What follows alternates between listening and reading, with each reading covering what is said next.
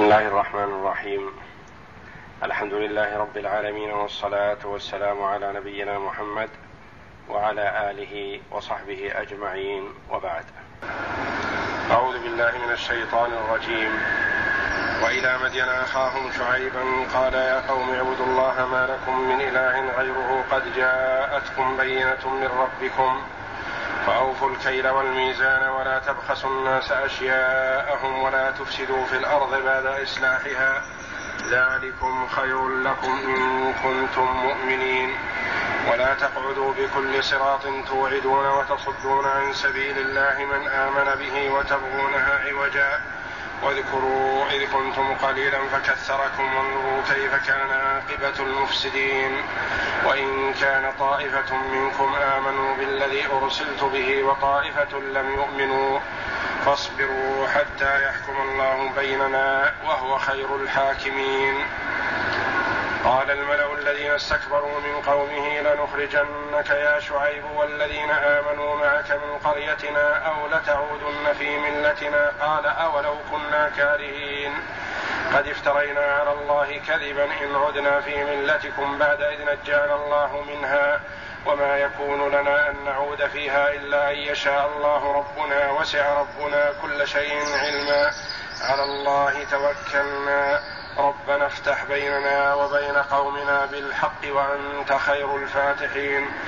وقال الملأ الذين كفروا من قومه لئن اتبعتم شعيبا إنكم إذا لخاسرون. فأخذتهم الرجفة فأصبحوا في دارهم جاثمين. الذين كذبوا شعيبا كأن لم يغنوا فيها. الذين كذبوا شعيبا كانوا هم الخاسرين. يقول الله جل وعلا وإلى مدين أخاهم شعيبا. مدين هو اسم لأبي القبيلة. فسموا باسم أبيهم الذي هو مدين ابن إبراهيم الخليل عليه الصلاة والسلام.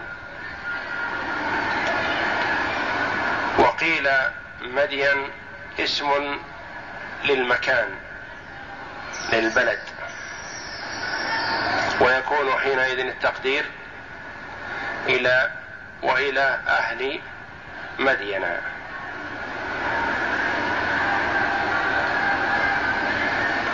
وأخاهم مفعول لفعل معلوم من السياق. وأرسلنا إلى مدين أخاهم. شعيبا كما تقدم عطف بيان. ماذا قال لهم؟ وشعيب عليه السلام هو من ذرية إبراهيم الخليل عليه الصلاة والسلام. لأنه ما بعث الله من نبي بعد إبراهيم عليه الصلاة والسلام إلا هو من ذريته فهو أبو الأنبياء. جميع الأنبياء الذين بعثوا بعده عليه الصلاة والسلام هم من ذريته. وشعيب عليه السلام أرسله الله إلى مدين أو إلى أهل مدين على انها اسم للبلد. ويقال لشعيب عليه السلام خطيب الأنبياء لأنه كان بليغ في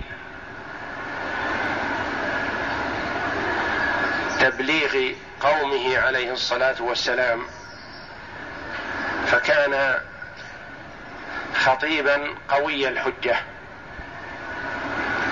وهو عليه الصلاة والسلام كان أعمى البصر كفيف البصر.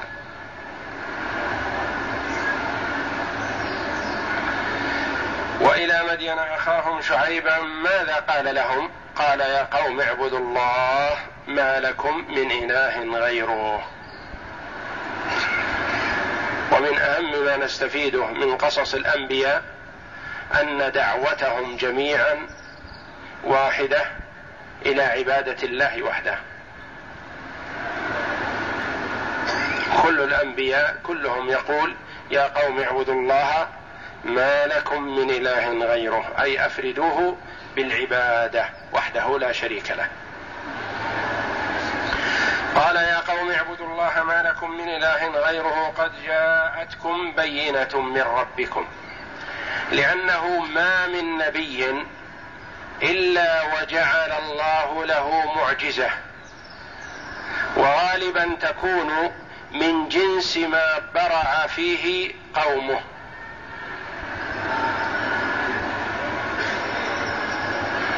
ولم يقص علينا جل وعلا جميع معجزات الأنبياء بل منها ما قصه الله علينا ومنه ما لم يقصه علينا. وهنا شعيب في جميع الآيات التي وردت في ذكره عليه الصلاة والسلام وفي مخاطبته لقومه لم يذكر لنا جل وعلا المعجزة التي جعلها على يديه. فهو عليه السلام قال قد جاءكم بينة من ربكم. يعني علامة واضحة على صدقي وعلى أني رسول الله إليكم. ويجوز أن تكون هذه البينة ارساله إليهم. يقول إنني أبين لكم ما يجب عليكم وما يحرم عليكم فهذه بينة من الله. جعلني الله رسولكم أبين لكم ما يحل وما يحرم. قد جاءتكم بينة من ربكم فأوفوا الكيل والميزان ولا تبخسوا الناس أشياءهم. كان من صفتهم أنهم يبخسون الكيل والوزن. إذا كان الرجل له كذا مقدار في الميزان أعطوه أقل من ذلك بخسا وكذلك الكيل. والله جل وعلا توعد المطففين في الكيل والوزن أي الذين يبخسون بقوله جل وعلا ويل للمطففين الذين إذا اكتالوا على الناس يستوفون وإذا كالوهم أو وزنوهم يخسرون. ولا تبخسوا الناس أشياءهم فأوفوا الكيل والميزان يعني أعطوا الناس حقوقهم. وحقوق العباد كما هو معلوم مبنية على المشاحة والمشادة وهي من الديوان الذي لا يتجاوز الله عنه وهو حق العباد لأن كل عبد يريد حقه. فإذا كان للعبد حق على العبد فإن العبد الذي له الحق يأخذ من حسنات من عليه الحق. فإن فنيت حسناته أخذ من سيئاتهم يا سيئات أصحاب الحقوق وطرحت عليه. فهذا لا بد أن يستوفى.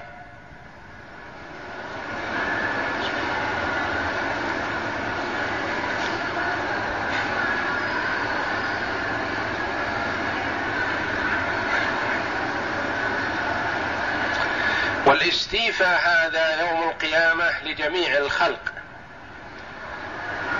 المكلفين وغير المكلفين.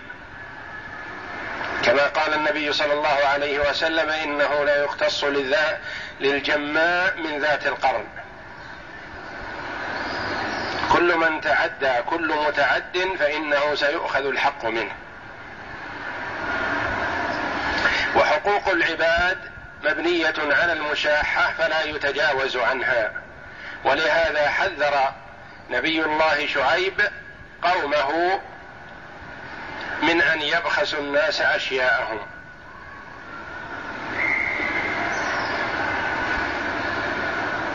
وقد ورد في الحديث أنه يغفر للشهيد عند أول قطرة من دمه كل ذنب إلا الدين. فإنه لا يغفر لأنه حق من حقوق العباد. الكيل والميزان. أوفوا يعني أعطوا ما عليكم وافيا ولا تنقصوا منها. ولا تبخسوا الناس أشياءهم. بخس ظلم الناس. وإعطاهم أقل من حقهم أخذ شيء من حقهم. ولا تبخسوا الناس أشياءهم ولا تفسدوا في الأرض بعد إصلاحها. فبخس الكيل والوزن وعدم الوفاء من الإفساد في الأرض.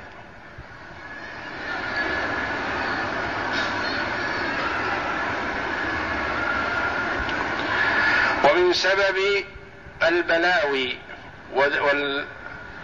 والنقم التي تحل بالعباد إذا بخسوا الكيل والوزن.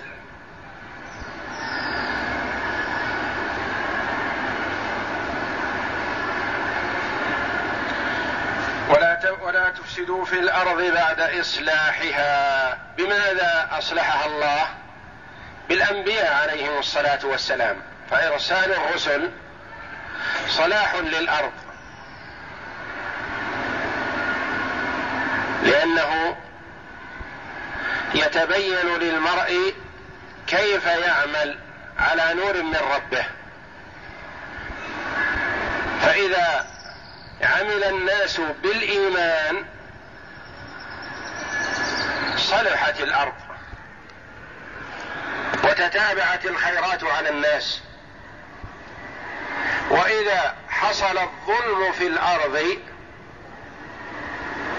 حصلت الشدائد على الناس والبلاء والعذاب بسبب ظلمهم.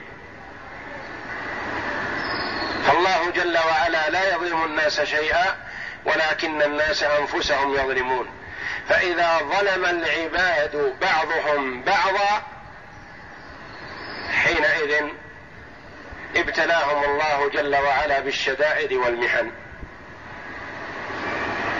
ولا تفسدوا في الأرض بعد إصلاحها ذلكم خير لكم. ذلكم يعني الوفاء بالكيل والوزن وعدم الإفساد وعدم بخس الناس حقوقهم خير لكم. إن كنتم مؤمنين مصدقين برسالتي. إن كنتم مؤمنين مصدقين فهذا العمل خير لكم في دينكم ودنياكم. خير لكم في دنياكم وآخرتكم. فيه سعادتكم. قال الملأ الذين استكبروا من قومه. غالبا وكثيرا ما يكون الجواب من الملأ الذي هم الرؤساء والكبراء. تقعدوا بكل صراط توعدون وتصدون عن سبيل الله من آمن به. ولا تقعدوا بكل صراط توعدون. نبههم على الوفاء بالكيل والوزن وعدم أكل حقوق الناس وعدم الإفساد في الأرض بعد أن أصلحها الله بالرسالة والنبوة ثم حذر عليه الصلاة والسلام بقوله ولا تقعدوا بكل صراط توعدون. لا تقعدوا بالطرق طرق الناس العامة. توعدون الناس وتصرفونهم عن دينهم. وتصدون عن سبيل الله من آمن به. من أراد الإيمان أو من جاء من بعيد يريد أن يسمع إلى شعيب وإلى ما يقوله هذا الرجل توعدتموه ووقفتم في طريقه ومنعتموه من الاستماع إلى الحق.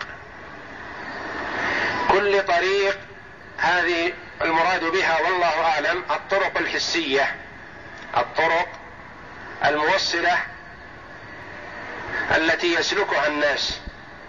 لا تقعدوا في بالطرق التي يسلكها الناس توعدون الناس عن أن يؤمنوا بشعيب.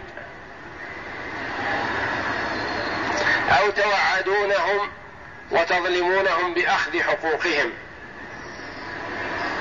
والتعدي عليهم. وتصدون عن سبيل الله. هذه السبيل المعنوية الطريق المعنوية طريق الله طريق الحق طريق الإيمان. لا تقعدوا تمنع الناس عن سلوك طريق الإيمان. من جاء ليؤمن بشعيب منعتموه وصددتموه وصرفتموه عن ذلك. وقلتم احذره فإنه يضرك في دنياك. احذر متابعتك لشعيب فإنه ضرر عليك. يفرق بينك وبين ولدك يفرق بينك وبين أهلك. هذه طريقة الضالين الذين يصدون الناس عن طريق الحق. كما كان كفار قريش يفعلون في من جاء إلى مكة يريد الاستماع من محمد صلى الله عليه وسلم يقولون له احذره فإنه ساحر كاهن. يفرق بين المرء وزوجه يفرق بين الأب وأبيه يفرق بين الأخ وأخيه. فما عندهم إلا التهجم والأذى محاولة في إبعاد الناس عن الإيمان. ولا تقعدوا بكل صراط توعدون يعني تتوعدون الناس وتصدون عن سبيل الله من آمن به وتبغونها. عوجا. يعني تريدون سبيل الله معوجه لا يسلكها أحد. تبغونها تريدونها. أن تكون معوجة لا سالك فيها. واذكروا إذ كنتم قليلا فكثركم. هذه نعمة من الله. أنعم الله بها عليكم. كنتم قليلا سواء كان قليلا في العدد فكثر النسل وكثر عددكم. أو كنتم قليلا ضعفاء لا مال ولا هيبة لكم. فأرزقكم الله المال وجعل لكم الهيبة في قلوب الناس. فهذه نعمة. واذكروا إذ كنتم قليلا فكثركم. وانظروا كيف كان عاقبة المفسدين. تأملوا في من قبلكم. تعرفون ما حل بقوم لوط وهم أقرب الناس إليكم. لأن شعيب عليه السلام كانت جدته لأبيه هي ابنة لوط عليه السلام. وجد أبيه هو إبراهيم الخليل عليه السلام.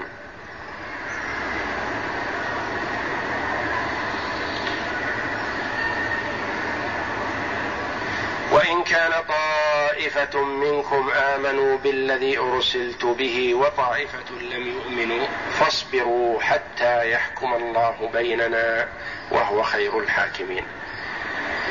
إن كان بعضكم آمن فبعضهم آمن بشعيب عليه السلام وبعضهم لم يؤمن امتنع عن الإيمان ماذا قال شعيب عليه السلام؟ يقول اصبروا وفي هذا وعيد لهم.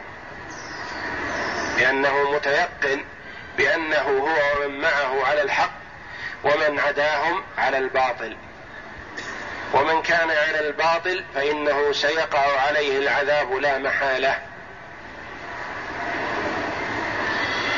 فاصبروا حتى يحكم الله بيننا وهو خير الحاكمين. يحكم الله بيننا بيننا وبينكم. بين من آمن بشعيب ومن كفر به. والله جل وعلا خير الحاكمين وأعدل الحاكمين. وقد يسمى الحاكم في الدنيا حاكما. القاضي والوالي يقال له حاكم ولكن حكمه ليس كحكم الله جل وعلا فصفة المخلوق على قدره وصفة الخالق على قدره جل وعلا. فهو جل وعلا أحكم الحاكمين في أنه أعدلهم وأحسنهم حكما ولا يقاس حكم خلقه بحكمه. تعالى الله.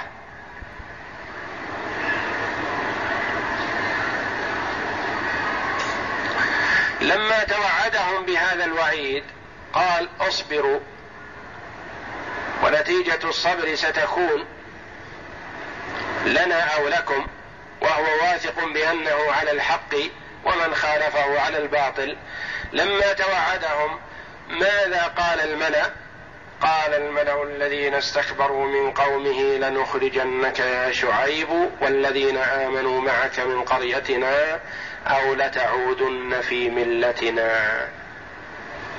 قال الكبراء المستعظمون عن قبول الحق المتكبرون أنت يا شعيب ومن معك بين أمرين إما أن نخرجك ومن معك وإما أن تتبعوا طريقتنا. وتسلكوا مسلكنا وتعبدوا آلهتنا. وإلا لا يمكن أن نبقيكم في البلاد وأنتم على خلاف معنا.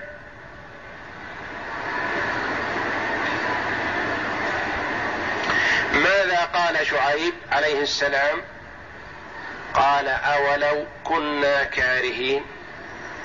نحن كارهون دينكم وكارهون طريقتكم. فلا يمكن أن نتبعها ابدا بحال من الأحوال ولا يمكن أن نسلكها. وهنا قال بعض المفسرين لنخرجنك يا شعيب من والذين معك من قريتنا أو لتعودن لتعودن في ملتنا. هل كان شعيب على ملتهم في يوم من الأيام؟ لا. ما كان على طريقتهم. وإنما الجواب أن يقال الذين كانوا مع شعيب الذين آمنوا بشعيب كانوا من قبل الإيمان به على الضلال فكانوا معهم وعلى طريقتهم. فلو رجعوا لرجع لو فلو صاروا على الطريقة طريقة الضلال مرة أخرى لاعتبروا عادوا إلى طريقتهم السابقة. أو لتعودن في ملتنا.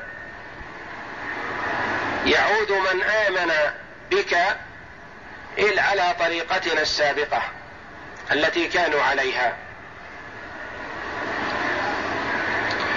يقول قد افترينا على الله كذبا إن عدنا في ملتكم بعد إذ نجانا الله منها.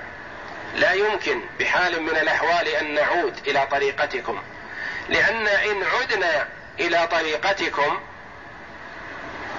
فنكون حينئذ قد افترينا على الله كذبا. إذا عبدنا مع الله غيره فنقول فنكون قد كذبنا على الله. وأتينا بأعظم أنواع الكذب الذي هو الافتراء. فلا يمكن أن نعود في ملتكم أبدا. قد افترينا على الله كذبا إن عدنا في ملتكم بعد إذ نجانا الله منها. فالله جل وعلا تفضل علينا بالإيمان ونجانا من الكفر والشرك فلا يمكن أن نعود في على طريقتكم السابقة ونسلك مسلككم أبدا وما يكون نعود فيها إلا أن يشاء الله ربنا وسع ربنا كل شيء علما. في هذا منتهى التفويض لأمر الله جل وعلا. يقول وما يكون لنا أن نعود فيها. لا يمكن أن نعود نحن بأنفسنا إلى طريقتكم أبدا. بعد إذ نجانا الله منها. وما يكون لنا أن نعود فيها إلا أن يشاء الله ربنا.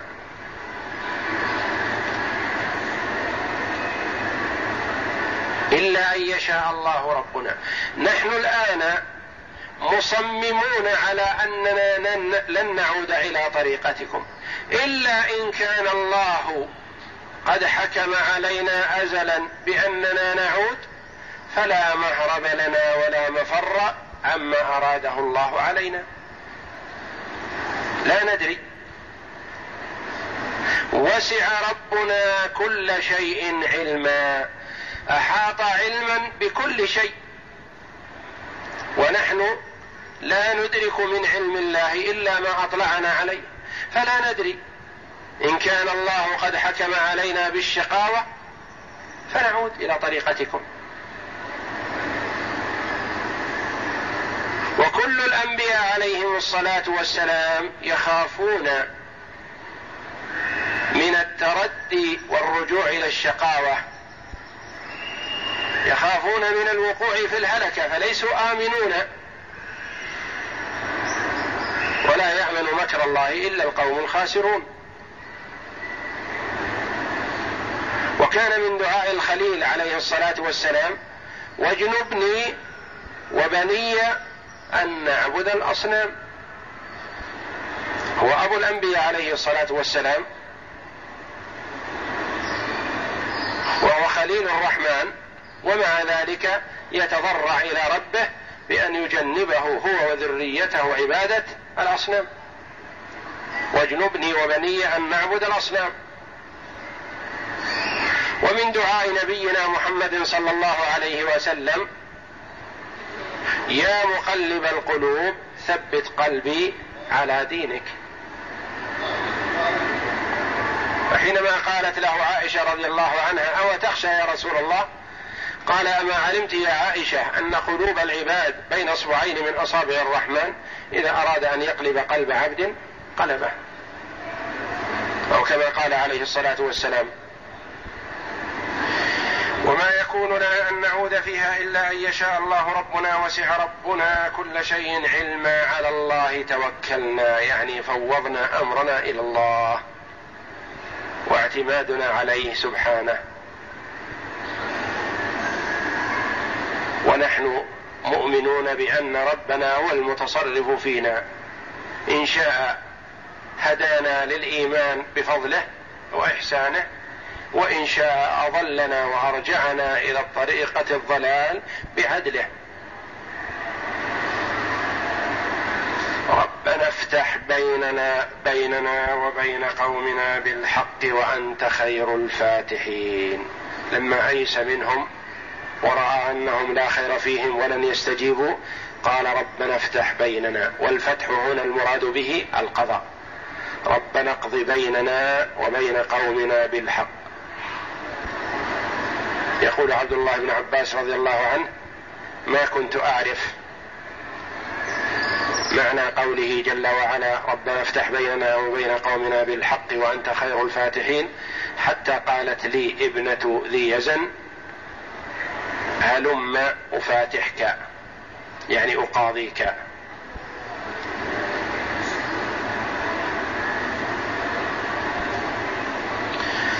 ربنا افتح بيننا وبين قومنا بالحق وأنت خير الفاتحين يعني خير الحاكمين وخير القاضين. وقال الملأ الذين كفروا من قومه لئن اتبعتم شعيبا إنكم إذا لخاسرون. من التكبر والغطرسة قال الكفار للمؤمنين إن اتبعتم شعيبا خسرتم الدنيا والآخرة. والحقيقة هي العكس. هي من أعرض عن شعيب هو الخاسر في دنياه وآخرته. وكثيرا ما يكون المتفطرسون والمتجبرون والمتكبرون يموهون على الناس بأنهم هم الذين على الحق وغيرهم على الضلال كما قال فرعون وما أهديكم إلا سبيل الرشاد. أين سبيل الرشاد من فرعون؟ وما أهديكم إلا سبيل الرشاد. يقول الله جل وعلا فأخذتهم الرجفة فأصبحوا في دارهم جاثمين. أخذتهم الرجفة رجفت بهم الأرض. وأصابهم الله جل وعلا بالظلة في أن الله أرسل عليهم الحر الشديد. فكانوا الأرض فأصابهم الحر الشديد فخرجوا في البرية فأرسل الله جل وعلا عليهم سحابة اظلتهم فأحسوا بالبرودة فيها وتجمعوا فيها حتى لم يبق منهم أحد اشتعلت عليهم نارا ورجفت بهم الأرض وصاح بهم جبريل عليه السلام فأهلكوا في لحظة. فأخذتهم الرجفه فأصبحوا في دارهم جاثمين الذين كذبوا شعيبا كأن لم يغنوا فيها. الذين كذبوا شعيبا كأن لم يغنوا كأن لم يبقوا في الأرض كأن لم يوجدوا في الأرض. كلما كان بين أيديهم ومعهم من الغنى كله ذهب كأن لم يكن. الذين كذبوا شعيبا كانوا هم الخاسرين. فهم قالوا للمؤمنين إن اتبعتم شعيبا إنكم اذا لخاسرون والحقيقة أن الخسران هو لمن كذب شعيب ولم يؤمن به عليه الصلاة والسلام. وفي هذا نذارة من الله جل وعلا وتخويف لعباده.